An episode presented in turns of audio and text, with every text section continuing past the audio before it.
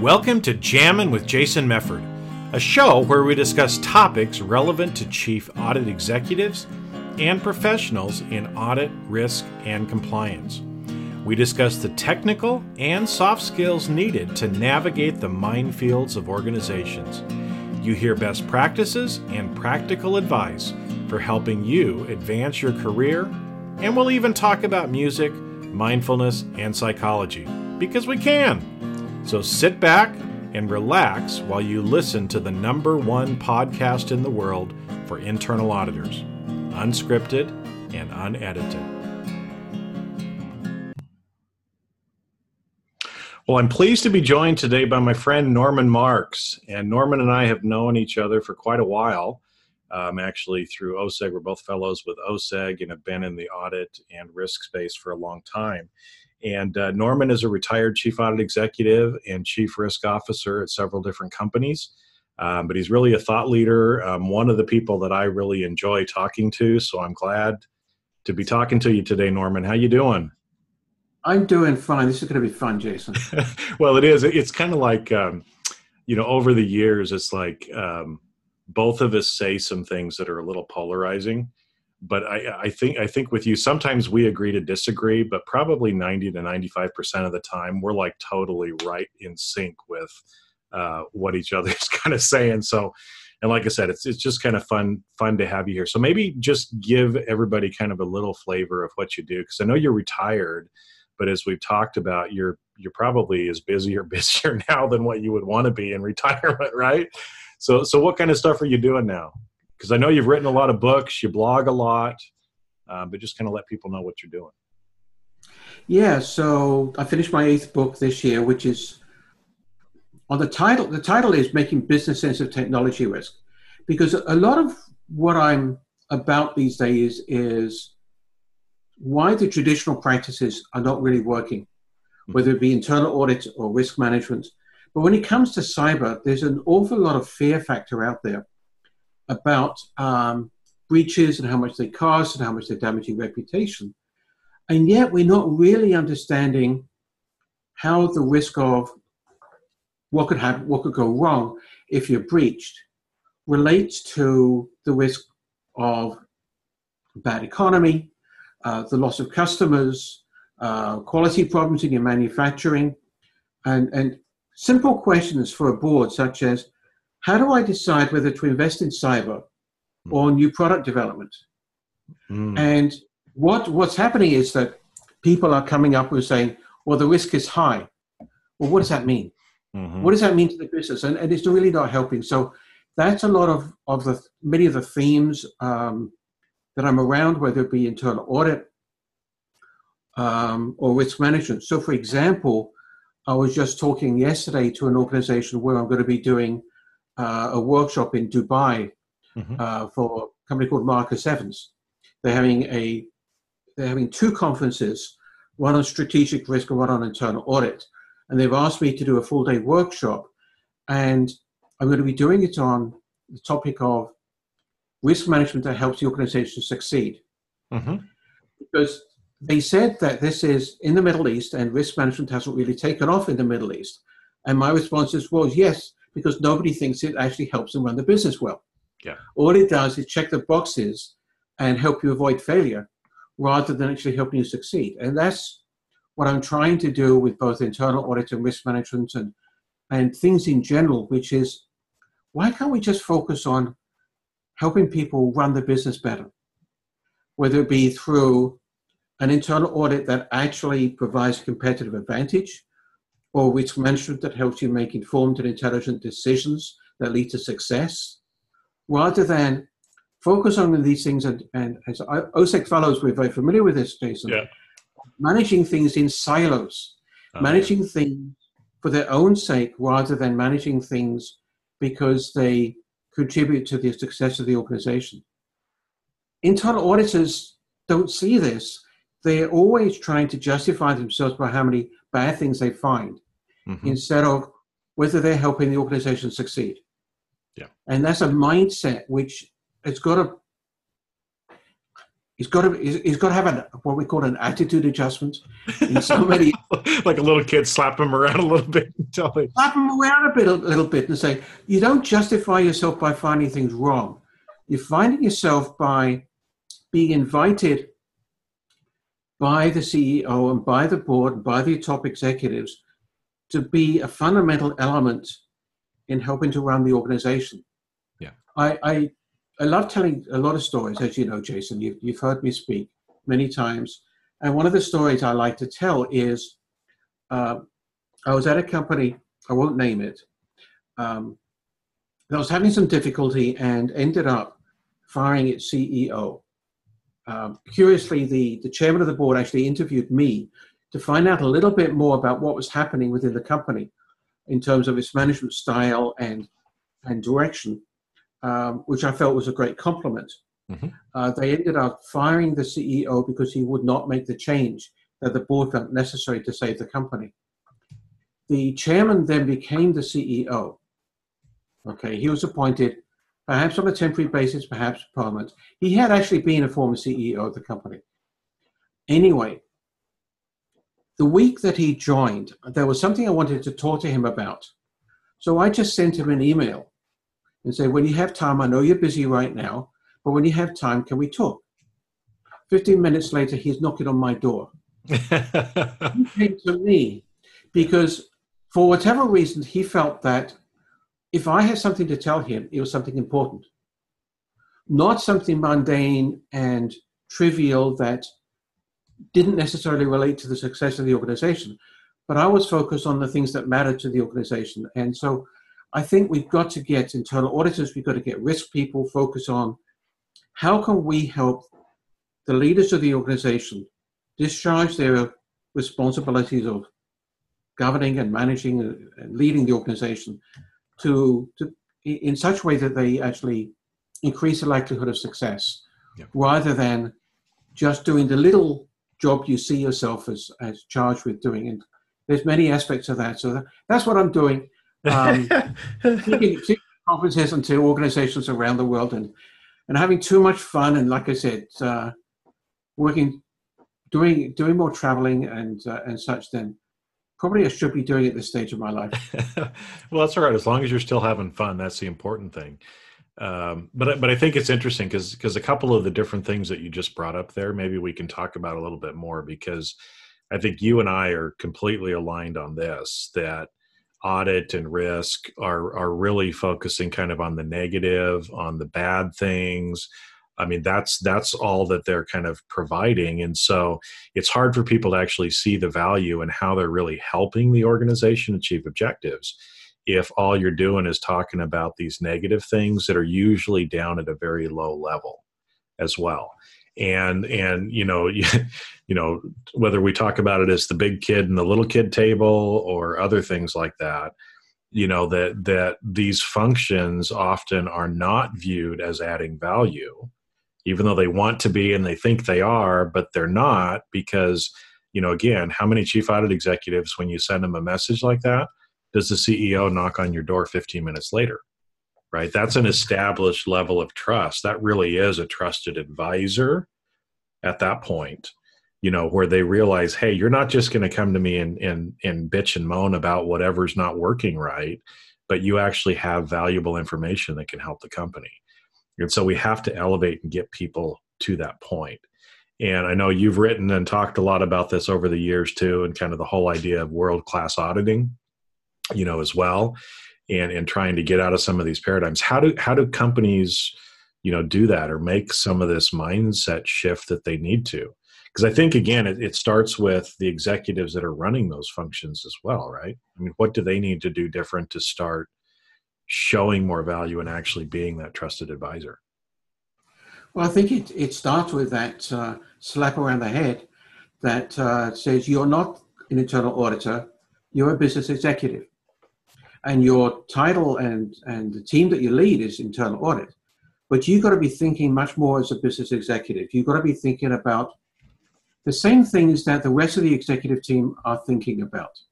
If they're focusing on market share and how to grow market share, how to retain important customers, you've got to be thinking about that as well. And how could you help them? What are the things that they not only don't want to happen, but need to happen? Mm-hmm. Um, what not only what could go wrong, but what needs to go right. Now, if we start thinking about those which we can call enterprise level risks, risk to the achievement of the enterprise's objectives and what constitutes success, then we can start thinking about okay, now these are the things that need to happen or not happen. What is the company doing about that? What controls, what uh, management of risk is there around those? Is the company actually aware of the, the, the, the situation and the, the obstacles and potential opportunities in front of it? So just having some interesting discussions with management about how they are looking forward and uh, at, at, what might happen. Mm-hmm. What monitoring do they have so they have reasonable intelligence to know when things change and so they can take whatever actions are necessary either to seize an opportunity or to respond uh, to, to something that's not going the way they want. And then what controls there, there are over that. So, so, for example, at that same company that I was just talking about, um, the company eventually failed because years and years ago, well before I was there, many years before, maybe 10 years before I was there, they had made a very bad decision. Uh, one of the core components, actually at the core of their product, um, was something that they strategically decided only to manufacture 40% in house. Mm. 60% they relied upon a supplier in Taiwan. Mm-hmm. That supplier had many larger customers than we did, than us. And so they would, if there was a shortage, they would put us on allocation mm-hmm. and they would raise their prices somewhat indiscriminately. Um, but that's only 60%. So 40%, we're okay, right? We, we're manufacturing that ourselves. Except we decided instead of doing what everybody else was doing, and building a factory in Thailand or China or Vietnam, we built a factory in Northern California. So part of my thinking there was okay, this is absolutely fundamental to success because our technology was actually ahead of our competitors, but our cost structure was behind. Yeah. So I started working with management about what are we doing, what can we do to streamline our costs and to move away from this high cost environment um, to, to something else. So I, so I was actually spending a fair amount of my time, not on traditional internal auditing, mm-hmm. but actually thinking about okay, what can we do from a controls point of view in terms of monitoring the cost of our Northern California facility? What can we do for negotiations? What can we do in terms of finding alternate suppliers? What can we do in terms of actually going out and uh, finding an alternate location and building a factory to try and catch up? So I was spending time thinking much more as an executive than from a traditional internal auditor point of view. And I think that that's where the, the world class CEO is. They think much more about the success of the organization and the assurance, advice, and insight. Three wonderful words assurance, advice, and insight mm-hmm. That internal audit can provide that'll help the organization succeed. And part of that is, again, recognizing that what we should be focusing on is not historical risks, but the risks of today and tomorrow. Okay, because that's where the company is managing is today and tomorrow, not history.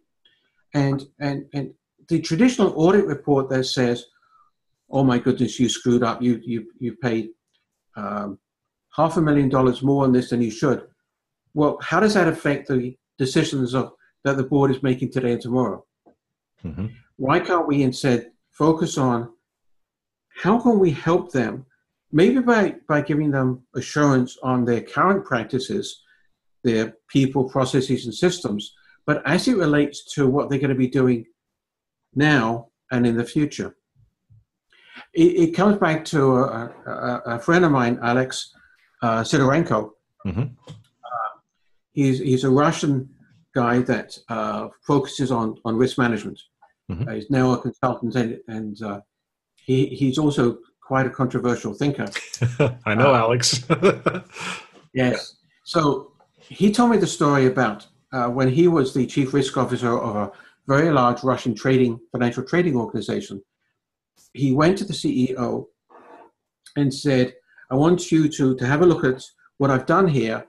This is the assessment of the more significant risks facing the organization, and here's my, my, my recommendation for a risk appetite statement." And the CEO turned to, turned to him and said, Alex, this looks like high quality work, and I'm sure it meets all of our regulatory and legal requirements. But it's not helping me make any of the decisions I have on my desk. Mm-hmm. Not going to change how I approach strategy or performance management or any of these tactical decisions I have in front of me. Why do do do the stuff that's required, but do it as quickly as you can, and then spend your time helping me run the business. And that's where internal audit should be as well. Yeah, so it's interesting because because yeah, I know Alex too, and it's um because one of the concepts is we were talking one time about um, and, and I think this is applicable both for risk and for audit, is what level are you auditing or managing risk at? And so, you know, like to like to that story with him and the CEO. The CEO was saying, yes, we have to do risk management. There's a lot of companies are doing it from a compliance standpoint right somebody says we have to manage risk so go put in a risk management framework so we can tell everybody we did it well that's just managing you know compliance of having a risk management program. It doesn't help in actually those strategic or tactical things that need to be done but it's just seen as a cost of doing business right? And we have to do that. And so that's why in the risk community there's a lot of argument about you know what risk is and what framework you should use and all that kind of stuff. And it's like look if you're using risk for compliance it almost doesn't matter what you do. Go check the boxes but if you if you want to do it from a strategic level that actually helps the business then there's some different things you need to do. And and as we're talking now i'm almost seeing that internal audit we've done the same thing to ourselves right? Is most of the time i think if you looked at a lot of people's audit plan they're auditing lower at the process level. They're not up at the strategic level where the executives are thinking.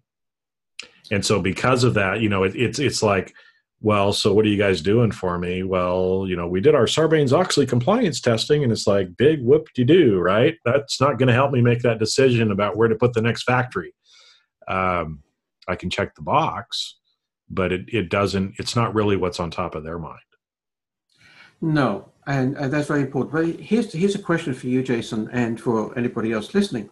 Okay, uh, internal auditors talk about how they have these serious issues. They find these serious issues, really high risk, right? Uh-huh. Yeah. How many times have you seen the full board having to discuss something brought up by internal audit? Um, very rarely. Very rarely. Because because the, the, so the times that are popping in my head were like you know fraud and abuse issues with executives. Okay, that's going to get the full board involved. But yeah, most of the audits and the reports that are put out, the audit committee doesn't even read them. You know, I mean, that's well, I'm not even if the audit committee pays appropriate attention to them. Yeah, they're not taking the full board. No, the full board is where they're making decisions about strategy. The full board is where they're making decisions about investments in this initiative or that initiative, right? And and whether they need to change direction. Mm-hmm. But they're not being discussed. They're not even being discussed at the management executive meetings. Right. They're being discussed by, but maybe by the CF, CFO, maybe if we're lucky, the COO, but they're being handled much more, as you say, buried further down in the organization. Yeah. And and and I think that that's an indicator that we're not really doing the things, addressing the things uh, that would matter to the leaders of the organization. Mm-hmm. Um, well, because I'll, I'll, I'll, give you I'll give you a story right, with with that too. Because I, I, was talking with a chief audit executive, and he was asking me about okay, I've got my audit plan and I've got to do my risk assessment for my audit plan. And we've got this new ERM group that's doing their risk assessment, right? But it's like, I don't know how to line into that or how to make, you know, because what they're doing doesn't fit my need. And I'm like, eh, time out, right? If you've got a strategic level risk assessment that's done, that's already done. Your audit plan should be based on that, not on what you think is the higher risk, like three levels down in the organization we should be doing things that the senior executives are talking about those things that are on the board agendas you know that's where we should be focusing our effort instead of you know payroll was misstated by 0.1% and oh, that's 5 million dollars on a multi-billion dollar company. It's like nobody cares about that. They're worried about those things that are going to put you out of business next year or those strategic decisions that have to be made. And until I think we're involved in that process and helping out, we're always going to be seen as like a necessary evil in the organization instead of a true advisor that is providing assurance, advice, and insight. You know, you can't do all three if you're down at the low level. Well, you can, but it just doesn't matter.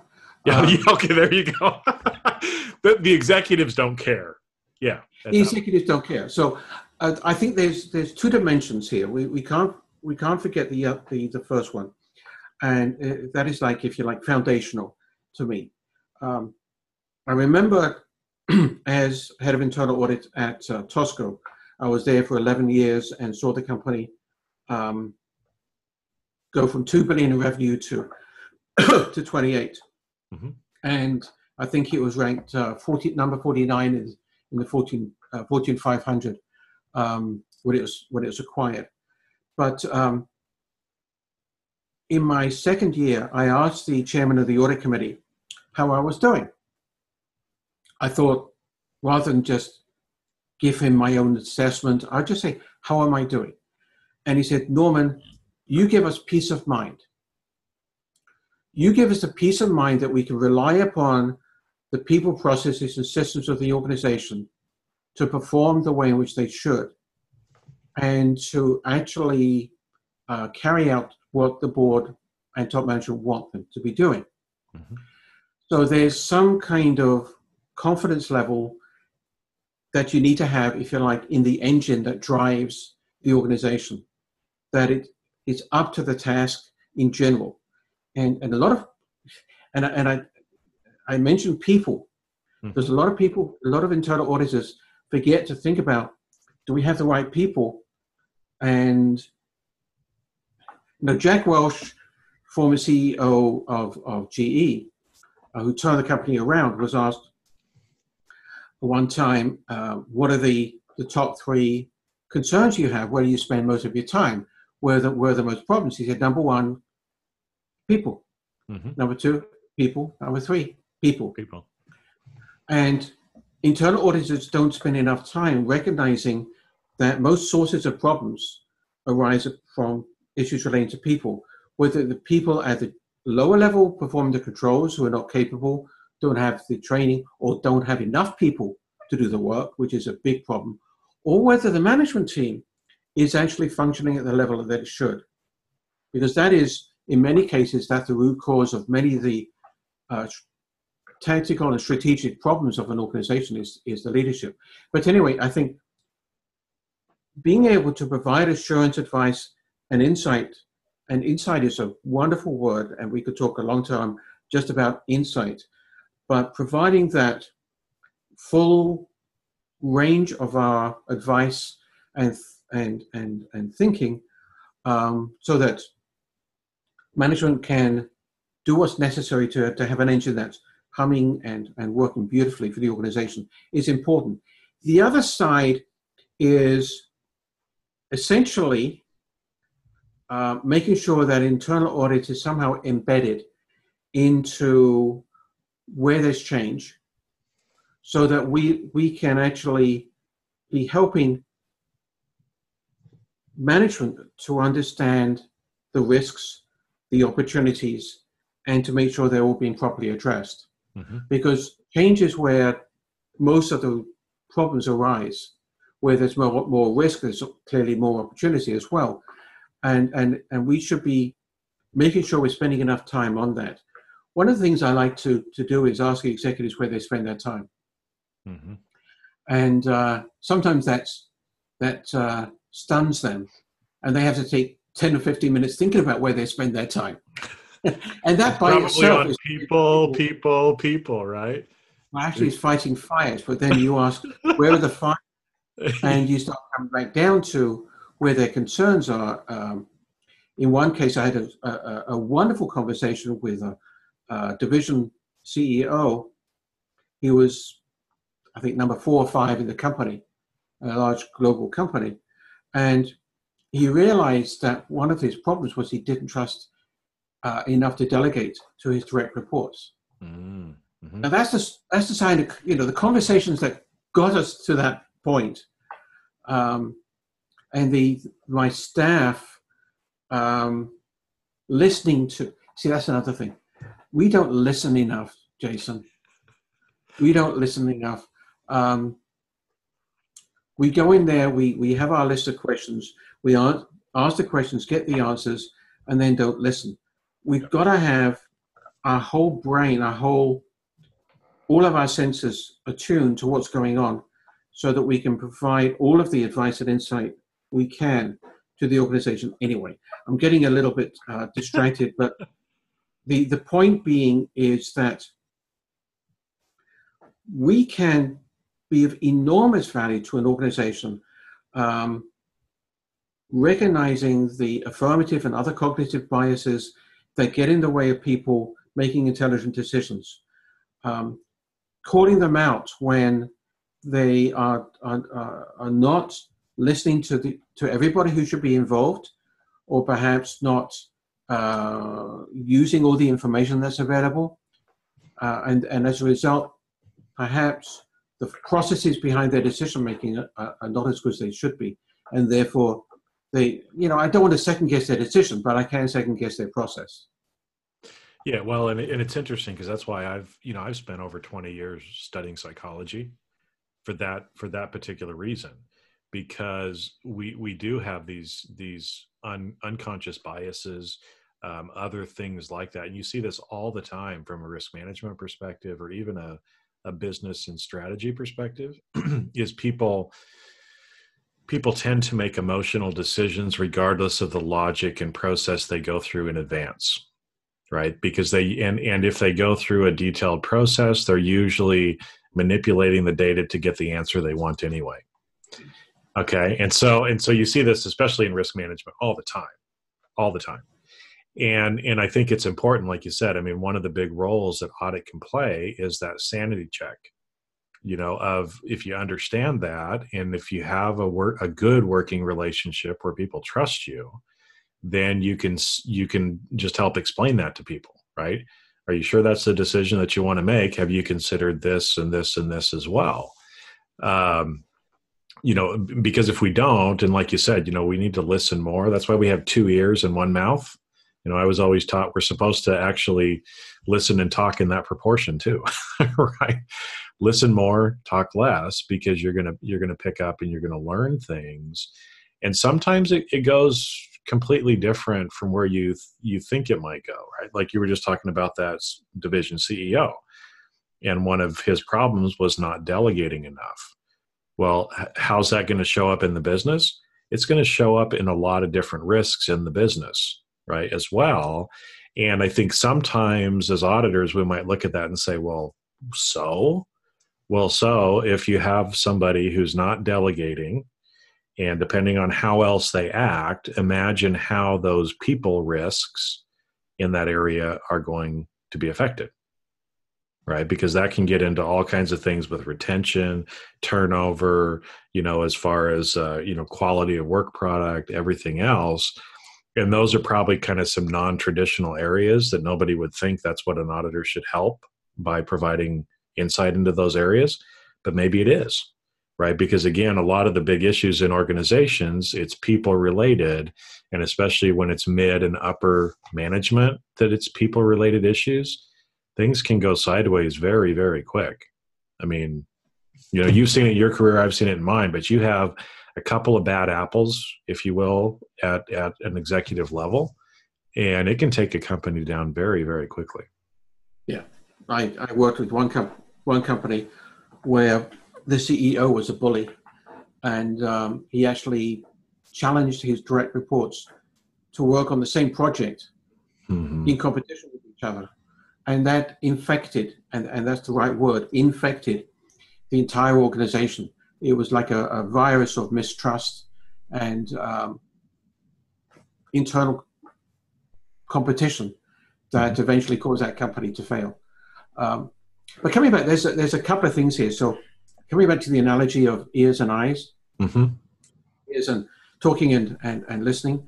Um, one of the things I talk about, Jason, is that um, we should use our mouth less, our ears more, but we should also not not um, underestimate the power of our eyes and what we see.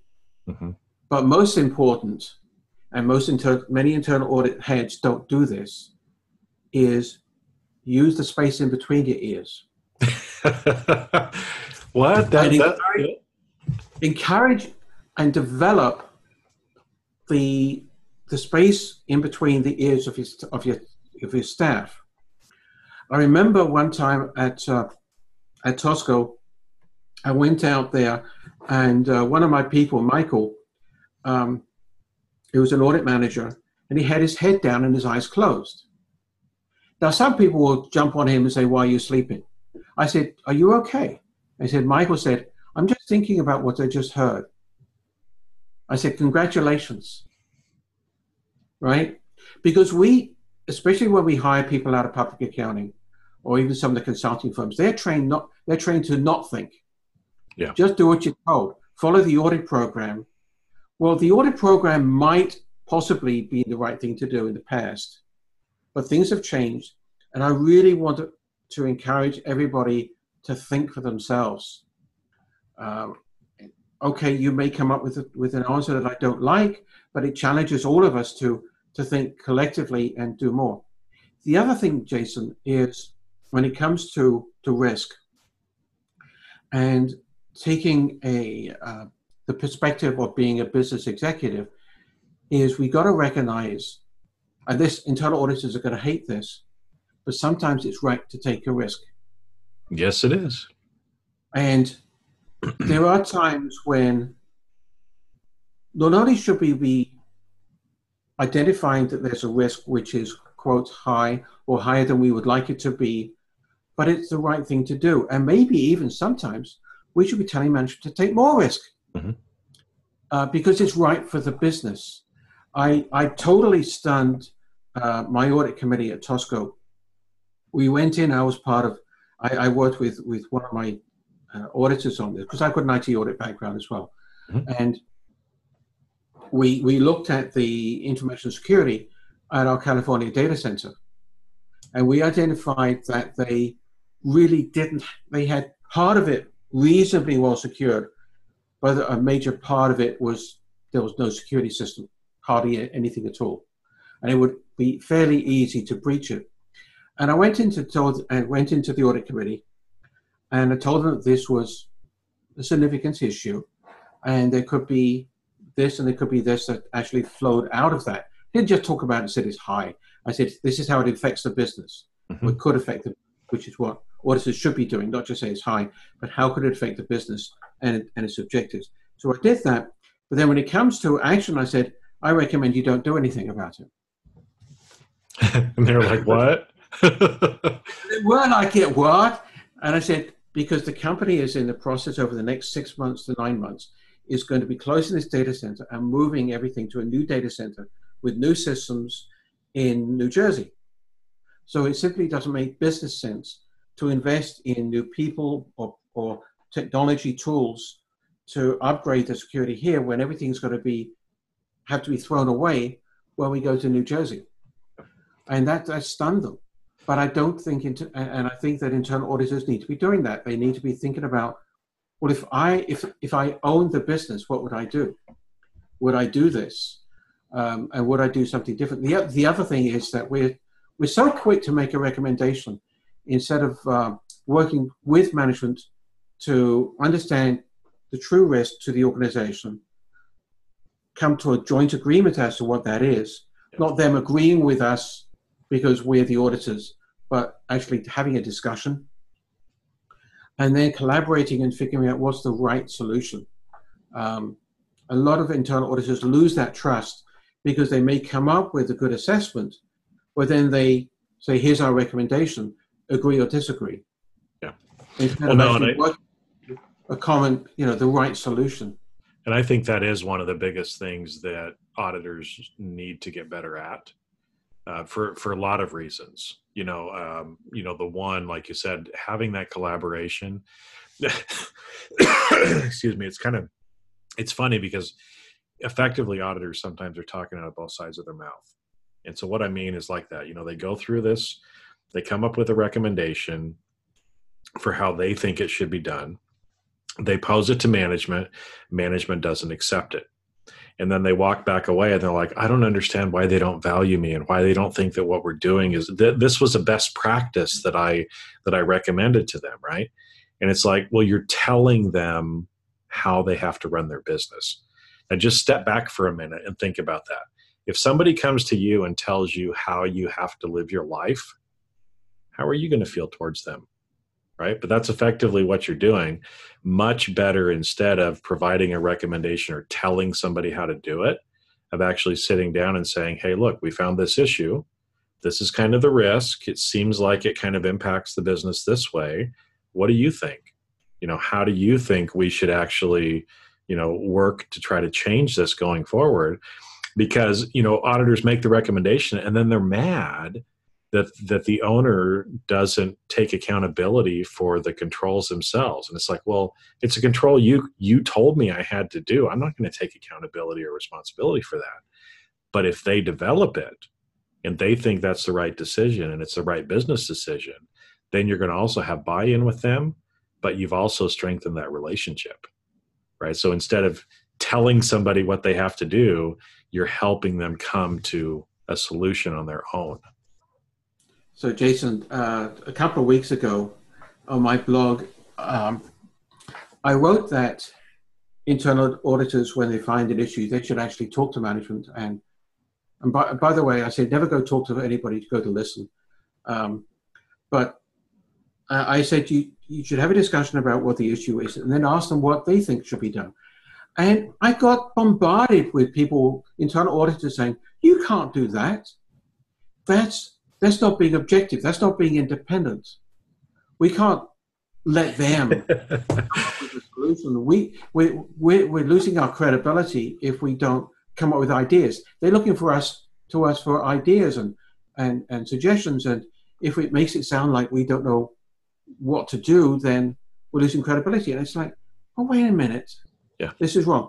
And that comes back down to another fundamental attitude adjustment, which is that internal auditors need to stop thinking about the audit report as being their product. The product of their, of, of their work should be the change mm. that is mm. being affected. Or if, in fact, if you like, the quality of the processes. So the better the quality of the processes, the better they're doing.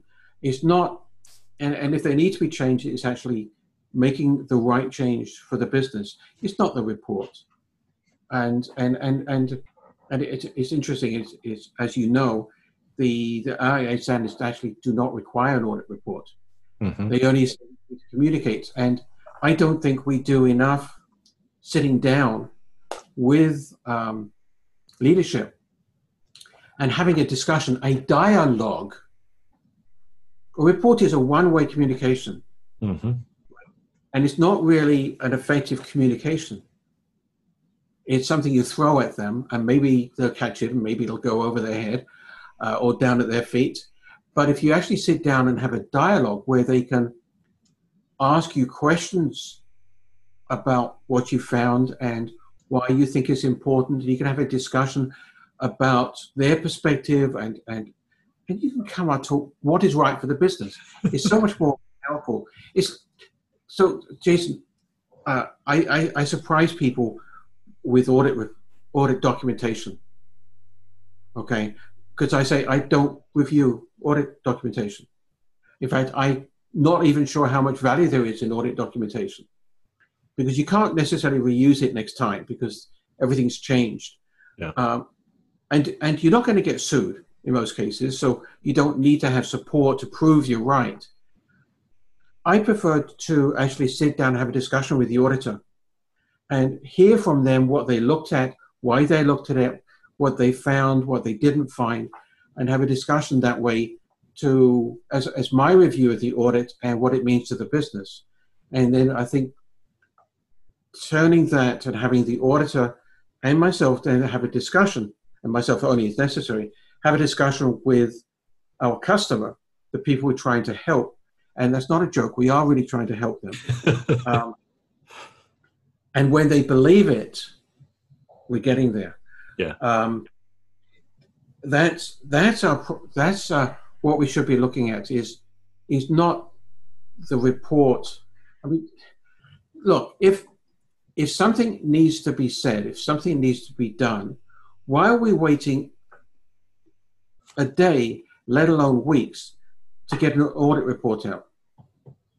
Mm-hmm. So if we're actually discussing it and action is being taken properly, the audit report is what?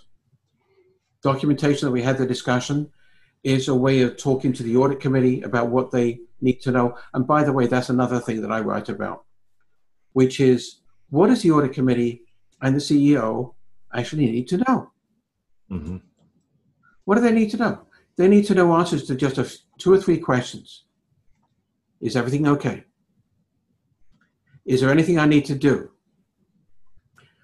Or if I don't need to do anything, is there anything I need to monitor to make sure it's done? Mm-hmm.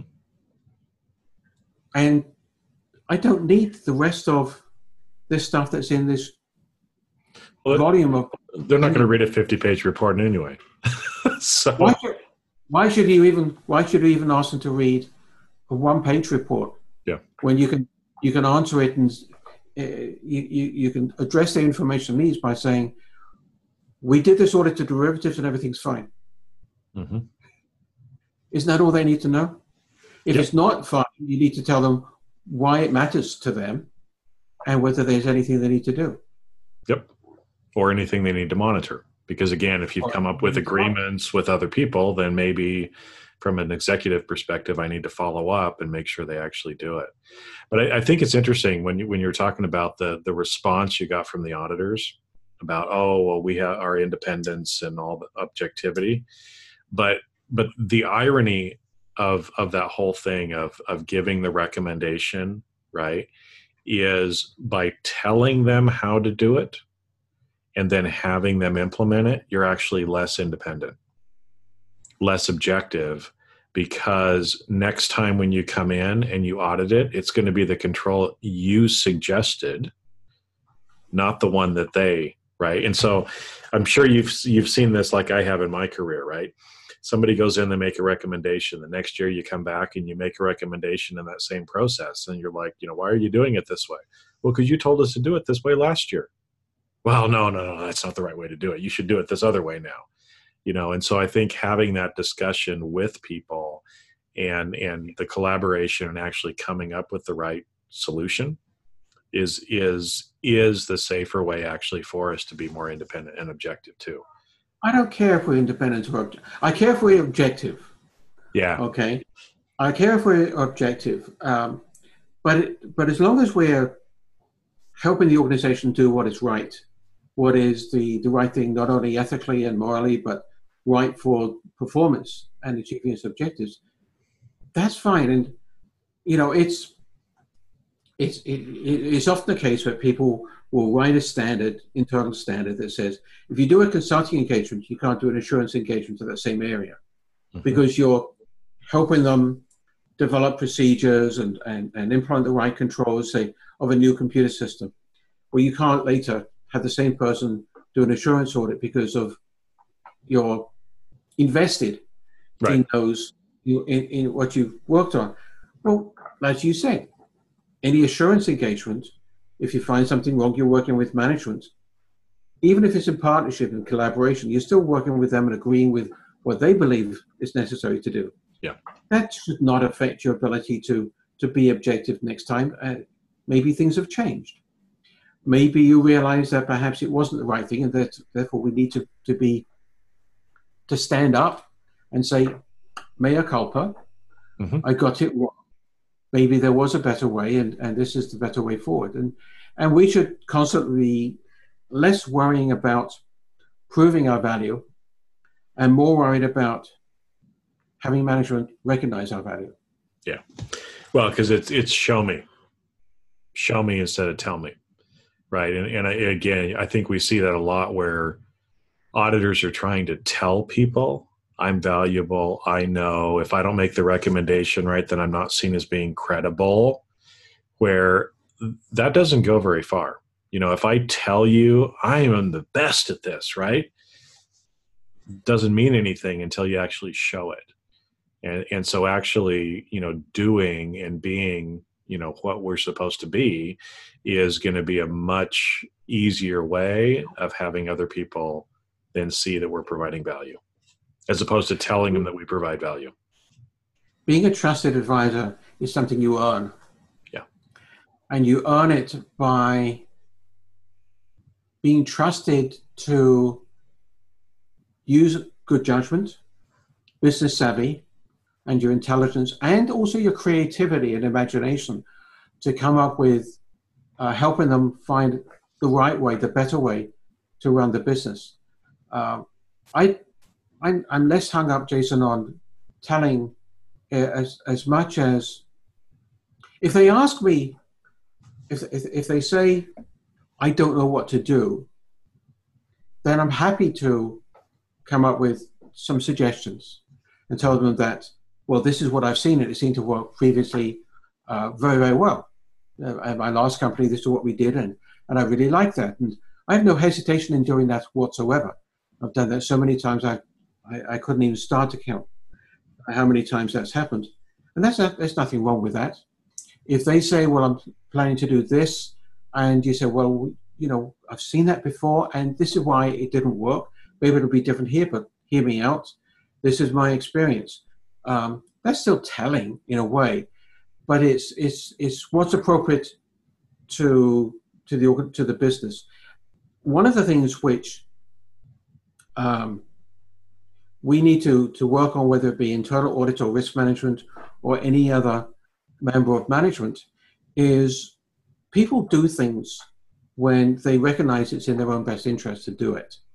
Mm-hmm. And if we can get people to want to make the change because they can see the value in it to them, not not to internal audit, not to a compliance checklist, but of some value to them, then they're going to want to do it. And once they want to do it, they're probably going to do it better and will have more assurance that they'll do it.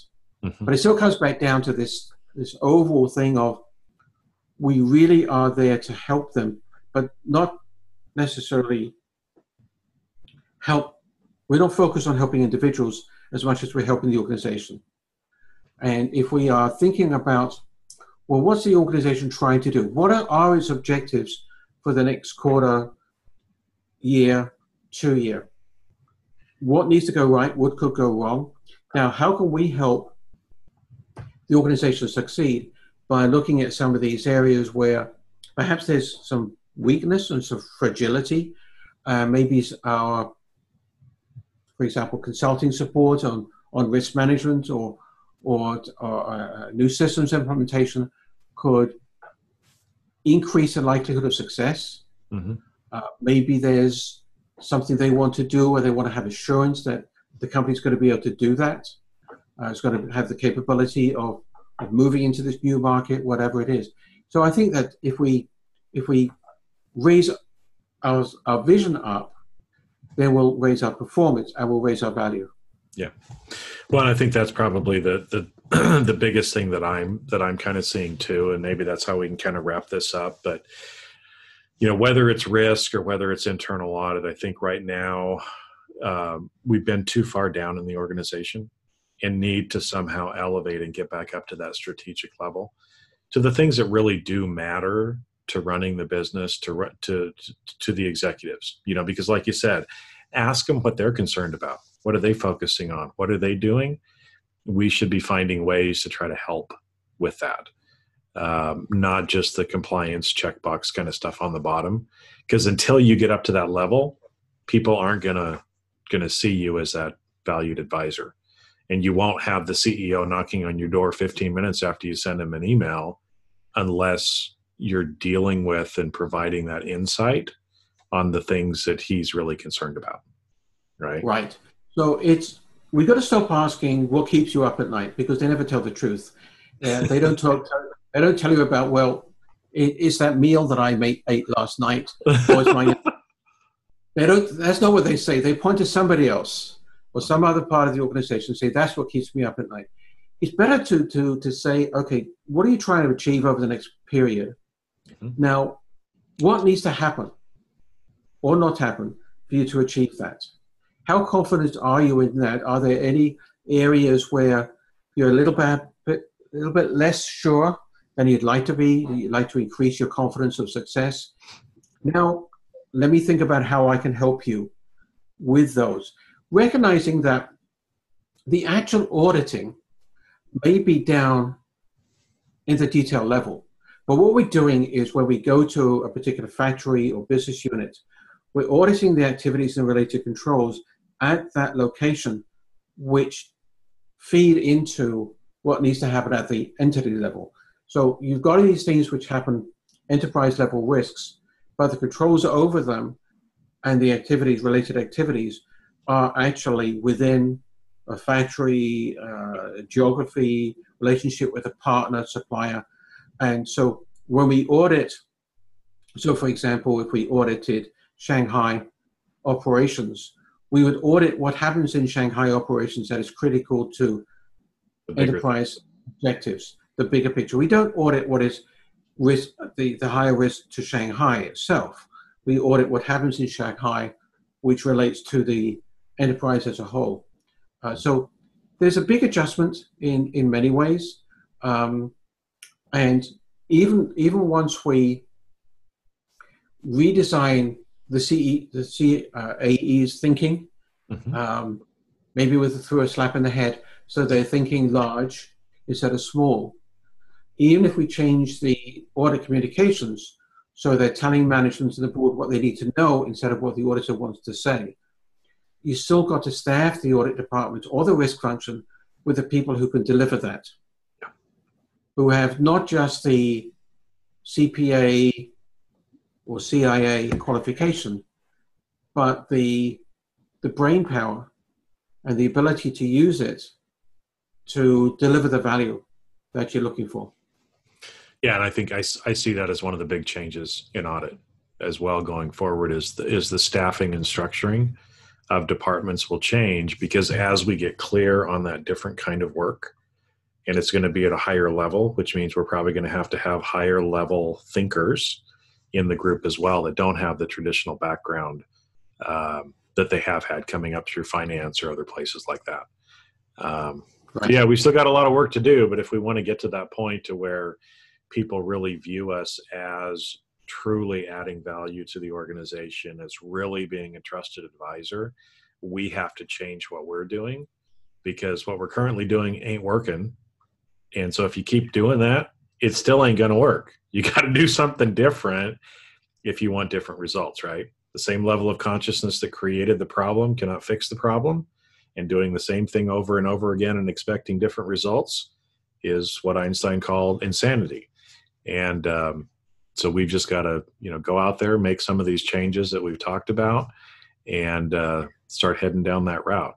Because I'm sure it feels a lot better to be working with a CEO that knocks on your door 15 minutes after you send them an email than somebody that will never get back to you. And you can never you know harangue them to get even five minutes with them uh, to talk about something. It's just a totally different feel um, in in you know your personal career satisfaction and everything else.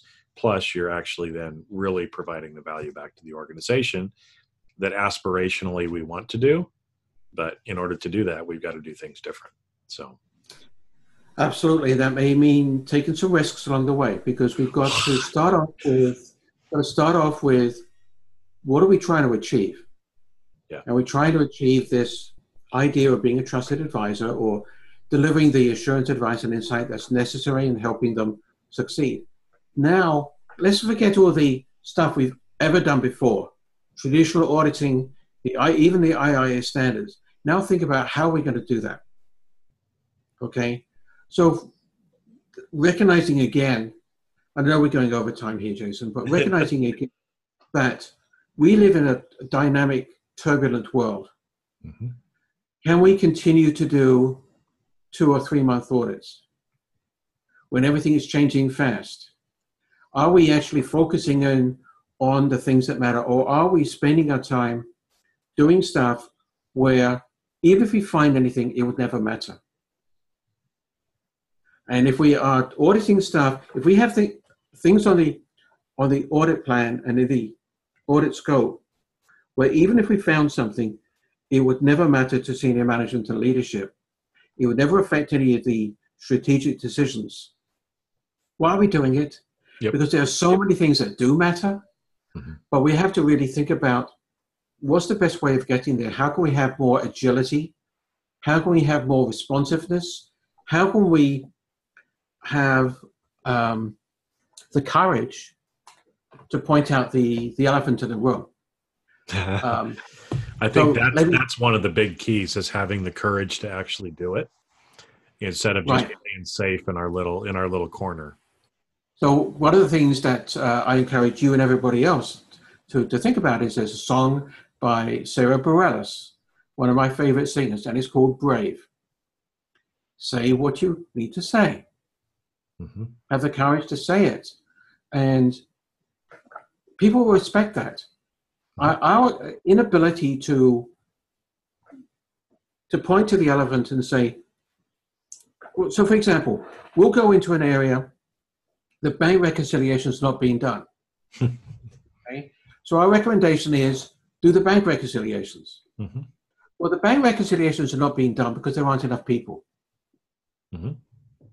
but we're not saying anything about oh we i mean oh my goodness heaven forbid that we should ever say they don't have enough people. Hmm. Because internal, I mean, when's the last time you ever heard of an internal auditor saying you don't have enough people? Or you're hiring people without the qualifications necessary to do the job. Or even worse, you will never get the people you need at that salary range. yeah, I've had to have those discussions That's a few truth. times. Yeah. That's the truth. If you're asking people to do expert jobs, but paying them 20% less than you'll need to attract that kind of quality person. You're never going to get that kind of, um, of quality people. Very true. Well, I had the same exact discussion with another company that wanted to be innovative, but they were also using the 20% less pay.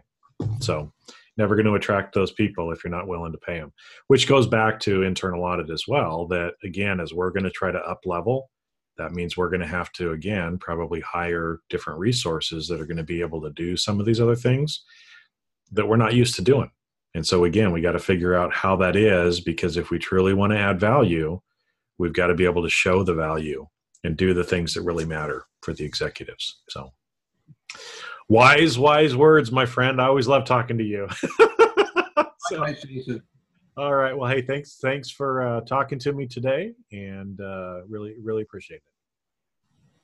All right, and you can find me at uh, was it normanmarks.wordpress.com. normanmarks.wordpress.com.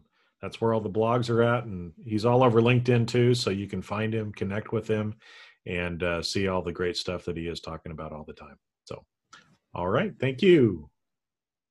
Thank you, Jason. And that's a wrap. Thanks for listening to today's episode of Jamming with Jason. Keep on rocking in the audit world. Have a great rest of your day, and I'll catch you later on the next show.